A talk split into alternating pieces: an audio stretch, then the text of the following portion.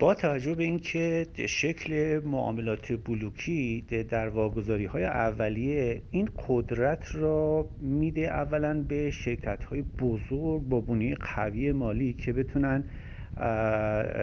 ارزهای اولیه را در واقع پوشش بدن. و این در این جریان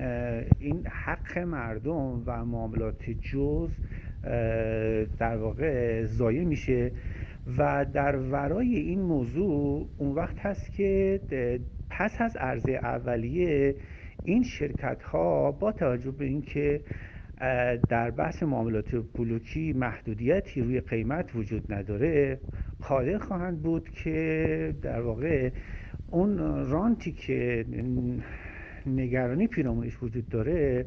در واگذاری در معاملات بعدی شکل بگیره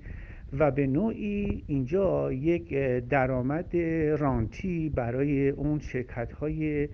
با بنیه مالی اولیه که در واقع به شکل معاملات بلوکی در عرضه اولیه این قدرت انحصاری رو به دست آوردن براشون ایجاد بشه که خب قاعدتا این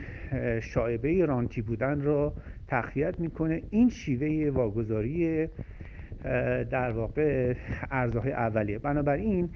اگر حق مردم هست که ارزهای اولیه رو بتونن سهام را تهیه بکنن